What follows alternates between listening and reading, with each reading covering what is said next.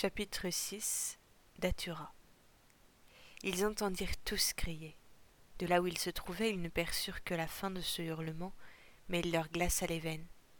Chacun des rêveurs libres qui se trouvaient au pied du château se figea, et ils regardèrent ensemble vers le sous-bois d'où était monté le cri. Voilà pourquoi le Vardo disait qu'il n'irait pas nous chercher dans la forêt, murmura l'un d'eux. Elle doit être pleine de bêtes.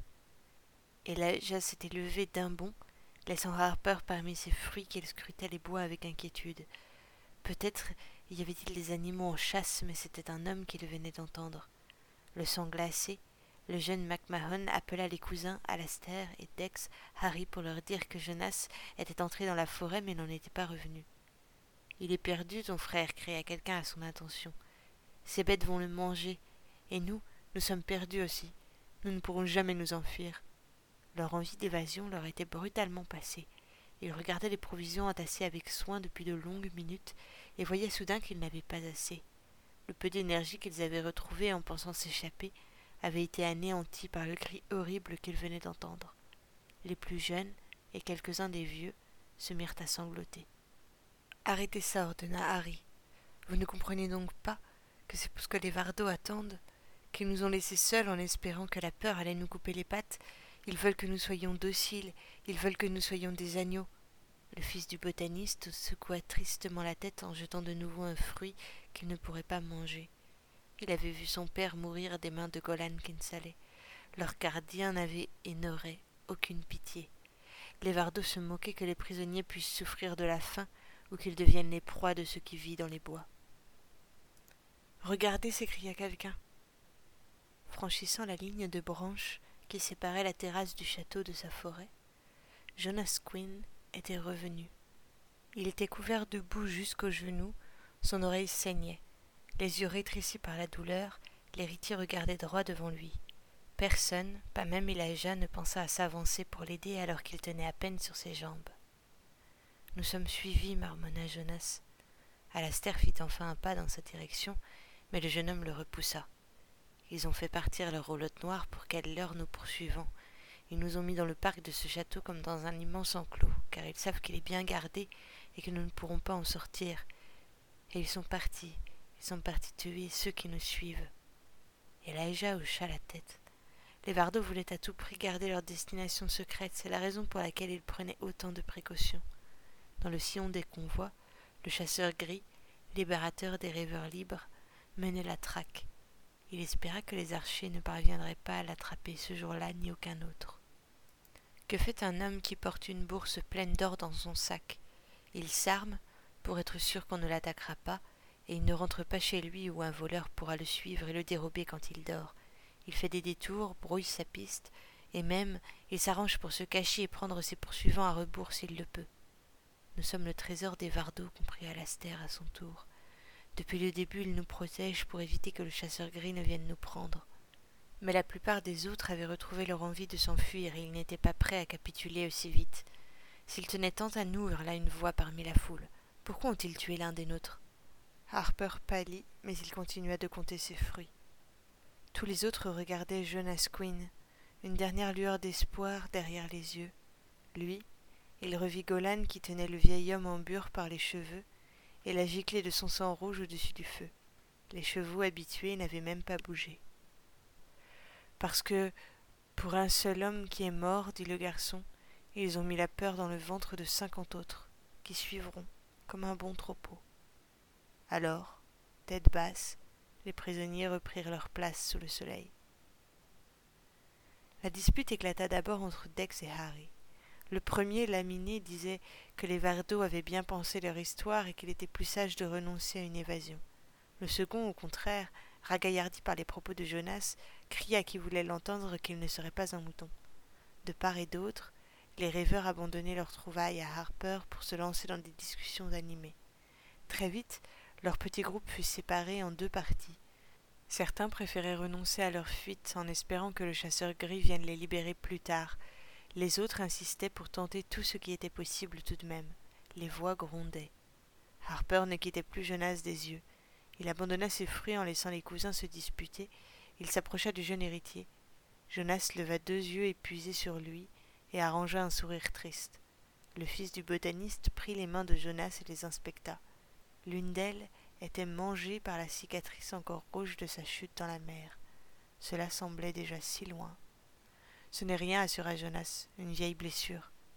Mais ce que regardait Harper, c'était le creux de cette main, dans laquelle on voyait les minuscules trous laissés par les aiguilles de la pomme épineuse que Jonas avait cueillie dans les bois. Il le fit s'asseoir et appela Elijah. Ton frère a été piqué par le fruit d'une datura, dit-il. Surveille-le, il faut qu'il bouge le moins possible, je vais chercher de l'eau. Le datura n'est pas une plante, souffla Jonas.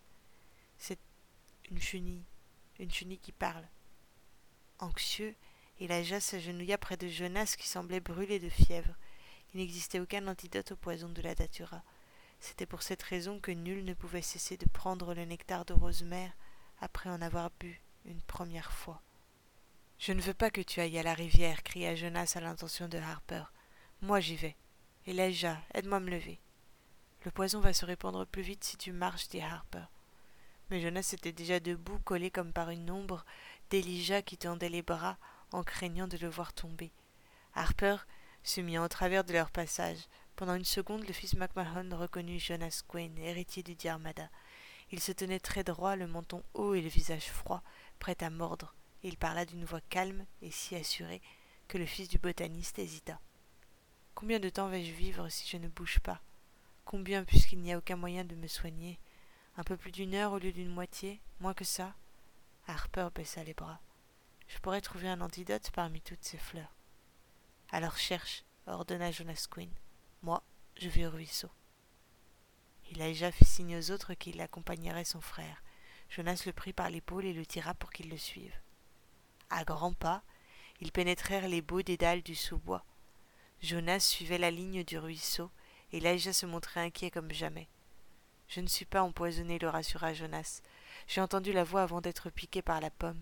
C'est même pour la trouver que je suis allé dans les bois. Trouver la pomme? Jonas insista pour qu'il s'approche, il le tira de nouveau et le fils MacMahon faillit partir à la renverse sur une racine. Jonas passa sa main sur l'oreille et étala ses doigts couverts de sang sous le nez de son compagnon. À l'intérieur du fruit, il y avait une chenille bleue. Elle m'a parlé, elle est entrée dans mon oreille. Elijah ne se répondit rien. D'ailleurs, qu'aurait-il pu dire, puisque Jonas ne l'écoutait pas?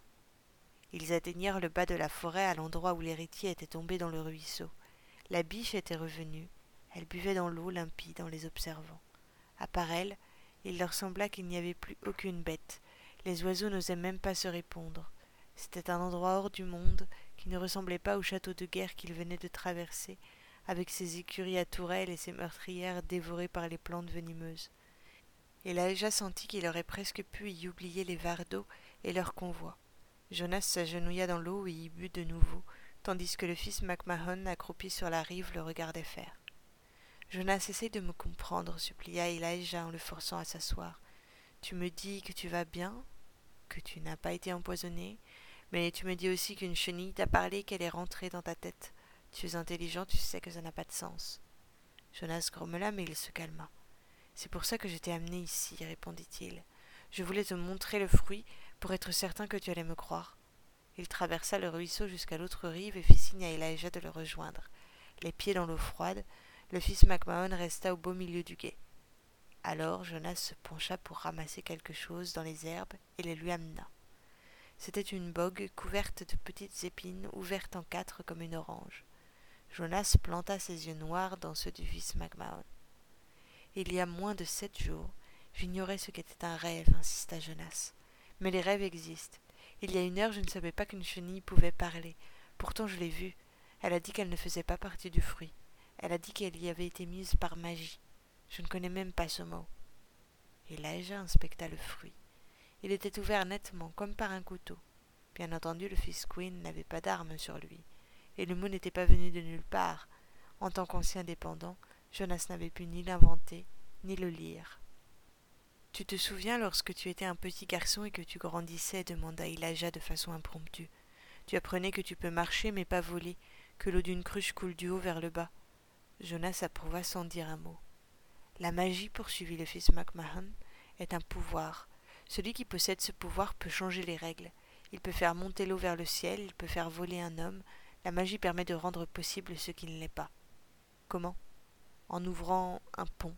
entre le monde du rêve et notre monde. Elijah était jeune et plein de très belles idées sur les choses du monde.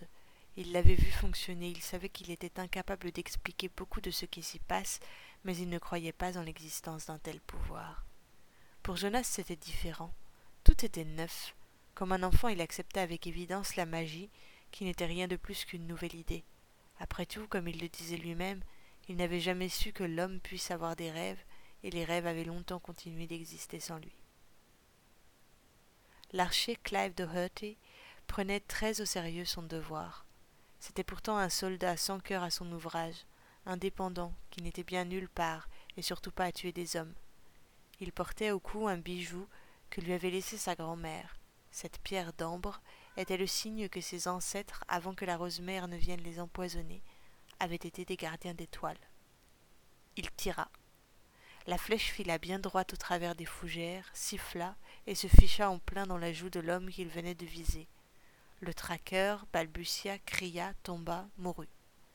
Durant les quelques secondes qu'il avait fallu à l'homme pour toucher terre, Clive Doherty avait eu le temps d'armer une nouvelle flèche, et il visa le chasseur gris qui était justement à la tête de ses hommes et banda son arc. Le chasseur n'avait rien entendu, mais son cheval pointa les oreilles. La flèche partit en même temps que l'animal qui bondit un mètre en avant et sauva son cavalier. Ils disparurent sans que l'archer puisse les trouver de nouveau. C'était toujours ainsi. La prime pour la tête du chasseur gris gonflait et rendait fou tous ses hommes, mais aucun n'avait jamais pu le prendre, même pas mort. Doherty observa les bois qui entouraient le château. Les Vardos avaient pris les traqueurs en embûche, mais ils n'avaient pas pu tous les tuer. C'était une mauvaise chasse pour tout le monde. Colin Kinsale commençait à crier au repli. Ils traversèrent le parc puis le château. Ils avaient tué ceux de leurs blessés qui ne pouvaient pas marcher pour que les traqueurs ne les prennent pas vivants. Les autres, trop contents de leur sort, marchaient sans se plaindre. Lorsque Clive arriva sur la terrasse, il compta les rêveurs libres et vit que deux d'entre eux manquaient. Il savait qu'il n'était pas question de partir à leur recherche, mais l'un des prisonniers s'avança vers lui. Archer, deux de mes amis ont disparu, ils étaient allés chercher de l'eau dans les bois, ils n'ont pas voulu s'échapper. L'un était blessé, l'autre est son frère, il l'a accompagné. Jonas et Elijah McMahon. S'il vous plaît, il faut aller les aider. Golan était en train de rassembler les hommes, Vardo et rêveurs pour partir avant la tombée de la nuit. Comment s'est-il blessé demanda l'archer faussement intéressé. Il a touché une datura. Clive secoua la tête. Alors il est mort. Laisse-moi et va rejoindre les autres maintenant.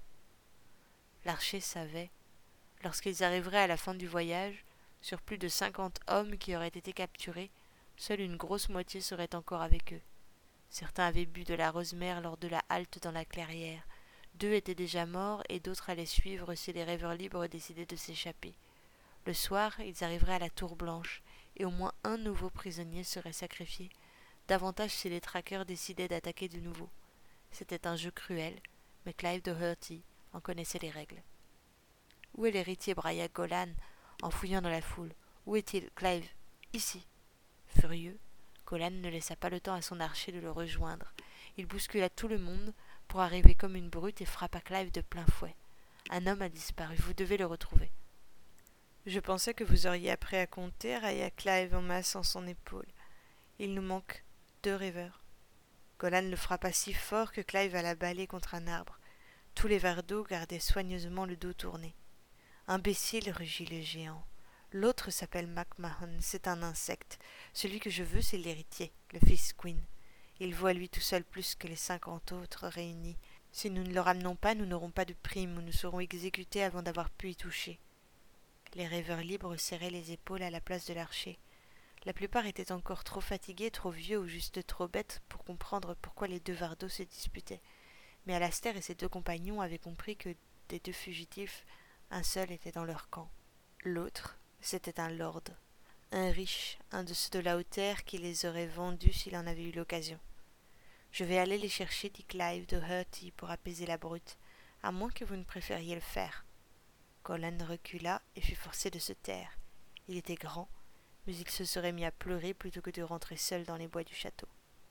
Le comté gris n'était qu'une lande dure où les rares arbres poussaient solitaires et courbés par la morsure du vent, et Elijah n'avait jamais vu de forêt. C'était un univers épais et chaleureux, bruissant, envahissant, parfumé. Il était surpris de la noblesse des arbres, de leur majesté et captivé par le grouillement des insectes. Un bruit lui fit lever les yeux. Au-dessus du ruisseau, il vit un archer qui descendait d'un pas très sûr la pente de feuilles mortes. Jonas le repéra à son tour. Il a déjà dû nous repérer. Est-ce que tu crois qu'il faut que nous nous cachions? Le jeune homme à ses côtés observa Clive Doherty, qui arrivait à leur rencontre. Je ne crois pas qu'il nous veuille du mal, le rassura Elijah. Il vient de face, et puis ce n'est pas l'espèce de fou qui a tué Ahern. On dirait que c'est le gardien d'étoiles, je vois la pierre d'ambre. Clive était à portée de voix. Il ne voulait pas qu'on le prenne pour ce qu'il n'était pas. Il aurait dû se montrer aussi terrifiant que Golan pour savoir faire ployer ses prisonniers, mais tout au fond de lui il était indécrottable de justice, et il n'avait pas le cœur à tuer ceux qui ne lui voulaient pas de mal. Les deux rêveurs discutaient encore sans savoir qu'on pouvait les entendre, car l'eau du ruisseau portait leur voix presque jusqu'en haut de la pente. Clive de Hurty était juste sur l'autre rive. Les prisonniers fixaient la pierre d'ambre avec une même curiosité. Clive sortit une flèche et la dirigea entre eux. Lequel de vous deux est l'héritier Queen demanda-t-il. Les garçons se regardèrent avec inquiétude. C'est moi, dirent-ils d'une même voix. L'archer n'hésita pas une seule seconde. Il pointa la flèche vers la poitrine d'Elijah. Golan l'aurait fait. Golan aurait mis l'insecte de MacMahon au sol d'un seul coup d'épée, et il aurait ramené le lord désabusé parmi les autres prisonniers. Golan n'aurait pas été ému par leur noblesse à tous les deux, celle de Jonas qui s'était rendu pour qu'on laisse vivre son ami, et celle du fils de Bater qui avait menti en croyant que Clive cherchait l'héritier pour le tuer. Vous ne pouvez pas faire ça, cria Elijah. Vous n'êtes pas comme eux. Vous nous avez donné de l'eau, vous nous avez donné du pain, vous vous souvenez? Vous n'avez pas voulu les suivre quand ils ont pris la femme et la petite fille dans la clairière. Clive de Hurty baissa sa flèche. Il était certainement bien loin de Golan Kinsale. L'archer traversa le ruisseau et souleva le menton de Jonas pour l'inspecter. Quand il vit le regard hébété du garçon, il se tourna vers Elijah. Il est tombé? Les hommes ont dit qu'il avait touché une datura. Le jeune MacMahon parlait lentement, sans la moindre tonalité, perdu dans ses pensées. Pendant quelques instants, il avait vraiment eu peur que le vardo ne le tue. Je ne pense pas. Il a simplement trébuché, mais tout va bien, nous allons rejoindre le groupe. Clive examina soigneusement l'oreille de Jonas qui saignait encore. Il avait à peine posé sa main sur la tempe que Jonas sursauta, comme s'il venait de se réveiller. Clive recula ses doigts avec précaution. Quelque chose venait de le brûler sur sa poitrine. Il effleura sa pierre d'ambre, elle était chaude comme un éclat de braise. Qu'est-ce que c'est demanda l'héritier en pointant le collier de que Clive venait de cacher dans son col. C'est la pierre qui se souvient, s'écria Elijah. C'est de l'ambre, Jonas. Clive de Hurty avait entendu sa grand-mère appeler le bijou ainsi. La pierre qui se souvient. Il n'avait jamais compris ce nom et fut surpris qu'un si jeune homme puisse le connaître. Où as-tu entendu une telle chose dit-il en se voulant méprisant. Je l'ai lu dans le livre d'un vieux pêcheur. Il disait que chaque étoile avait un nom, et chaque nom était celui d'un héros. Les gardiens d'étoiles connaissaient les histoires de ces héros. Ils voyageaient dans les villages et la nuit, ils racontaient ces histoires. Clive de Hurty sourit. Sa grand-mère avait longtemps protégé la pierre comme de l'or. Lorsqu'il avait eu douze ans, elle la lui avait montrée. L'ambre était alors doux et tiède comme de la peau, comme s'il avait été vivant. Naturellement, les dépendants ne croient pas en ces choses, et Clive savait que ce n'était qu'une pierre. L'ambre représente la mémoire de ces hommes qui savaient toutes les histoires, de tous les héros, de toutes les étoiles, dit Elijah pour Jonas. Tu parles trop, MacMahon. Un jour, un vardo te coupera la langue. Un sifflement les coupa net. Une flèche à bout strié venait de planter à quelques centimètres du bras de Jonas, qui fit un bond en arrière en criant. Clive de vif comme un chat, retira la flèche de l'arbre et la rejeta au loin après y avoir jeté un regard très rapide. Une seconde flèche fendit l'air. Clive eut juste le temps de pousser Elijah, qui tomba au sol, évitant le trait qui partit se perdre dans un gros chêne. Il s'effondra dans les feuilles mortes. À terre, ordonna Clive. Elijah, qui était déjà couché, tira sur le pantalon de Jonas qui se précipita à plat ventre aux côtés de son compagnon. Clive resta ostensiblement debout, une main sur son carquois, prêt. Campé sur ses jambes, il se dressa autant que possible pour scruter le bois a priori désert. Mettez-vous à couvert, qu'est-ce que vous faites? Ils nous tirent dessus. C'est une flèche de nos vardos, dit Clive à voix basse. Ils en ont après vous, peut-être, mais pas après moi. La troisième flèche arrivait droit sur lui. Il plia le coude et elle vint se ficher dans le bois de son arc. Jonas n'osait plus respirer. Soudain, dans les hauteurs du sous-bois, quelqu'un cria, et les prisonniers déferlèrent comme une vague dans la forêt, poursuivis des vardeaux. Clive sortit une flèche et la posa calmement sur son doigt. Lorsqu'il tirait, plus rien n'existait autour. Il chercha la cible, la trouva, la tua et recommença. Jonas fit signe à Elijah de se lever. Captivé par sa chasse, le gardien d'étoiles ne les entendit pas s'éloigner. Elijah et Jonas partirent plus vite que leurs propres ombres. Les branches leur frappaient et leur griffaient le visage. Sur le sol inégal, l'héritier perdit vite de l'allure. Le jeune MacMahon, élevé parmi ses frères au bord de la lande, avait une bonne énergie, il était endurant. Mais le fils du Diarmada n'avait pas de souffle. Elijah piétinait. Penché vers Jonas, il lui tendit la main, les yeux rivés sur l'horizon. Les cris de leurs poursuivants se rapprochaient. On les voyait dévaler la pente de l'autre côté du ruisseau, un mélange de prisonniers dépenaillés et de vardos en colère. Personne n'avait encore dû voir les deux frères fugitifs. Jonas, lorsqu'il le rejoint, s'arrêta. Les mains sur les cuisses, courbées en deux et rouges, il chercha à reprendre sa respiration. Et Elijah tournait autour de lui avec impatience. Ils vont nous rattraper, pressa-t-il. Un rire gras éclata, et Elijah eut un soubresaut. Devant eux, l'épée au poing, se tenait Golan Kinsaleh. Il était couvert de sueur lui aussi, mais surtout de sang, qui n'était pas le sien. Regardez-moi ça, se rengorgea-t-il. Les frères MacMahon, partis pour une promenade de santé, messieurs. Elijah chercha du regard pour une arme, quelque chose, n'importe quoi qui aurait pu les aider à se défendre. Il n'avait rien. Vous me décevez beaucoup, Lord Quinn. Je pensais vraiment n'avoir aucun problème avec un homme de votre éducation, regretta Golan. Mais vous êtes comme tous ces rats. Un rat. Vous courez sans même savoir où vous allez. Il fit un pas, se rapprochant assez pour toucher de la pointe de son épée la gorge d'Elijah. Le garçon écarta lentement les mains de son corps, marquant ostensiblement son intention de ne pas faire d'histoire. Toi, MacMahon, cracha Golan furieux, je sais ce que tu vaux, et je sais que c'est toi qui as protégé cet homme en cachant son nom. En agissant ainsi, tu as empêché que les autres prisonniers ne s'attaquent à lui. Il a cherché de l'aide auprès de toi alors qu'il ne se serait retourné vers nous si tu ne l'avais pas protégé. Vous espériez gagner mes faveurs, s'étonna Jonas. Golan le méprisa. J'avais mes ordres. Il a senti que l'épée se rapprochait de sa gorge. Sans réfléchir, il ploya. La lame s'avança brusquement, mais trop tard, rasant le haut de son crâne au moment où le fugitif tombait à genoux. Golan Kinsaleh poussa un juron. Jonas, profitant de la confusion du vardeau, s'empara d'une pierre moussue et frappa de toutes ses forces. La pierre lui heurta seulement l'épaule, et il empoigna le jeune homme par le col pour le soulever littéralement de terre. Elijah se rua dans le dos de Golan. Il était vraiment beaucoup plus petit, mais énergique et très souple, comme un chat sauvage. Arrêtez immédiatement, ordonna l'archer Doherty. Elijah se laissa retomber, et lâcha Jonas Quinn. Clive avait une flèche pointée droit sur eux. Il se tenait légèrement à l'écart de l'héritier qui, la main sur la gorge, cherchait son souffle. Golan lança son énorme poing dans les côtes d'Elijah, qui grimaça de surprise et de douleur. C'est aussi valable pour vous, précisa Doherty sans baisser son arme. Les deux vardos s'affrontèrent du regard. Les rêveurs libres ont tenté une évasion en s'emparant des armes de certains d'entre nous, mais tous les prisonniers ont été repris. Jonas nota qu'il ne quittait plus Golan des yeux. Nous allons retourner au château enchaîner les prisonniers et continuer notre route. La respiration de Golan ralentissait à mesure qu'il se calmait. Prenant Elijah par le bras un peu plus brusquement peut-être que nécessaire, et poussant Jonas dans le dos, Golan entraîna les deux prisonniers vers le château en laissant l'archer sur place. Lorsqu'ils furent dans son dos, Clive de Hurty rangea enfin la flèche dans son carquois, en serrant par habitude sa pierre d'étoile. Elle était redevenue aussi froide que sa main.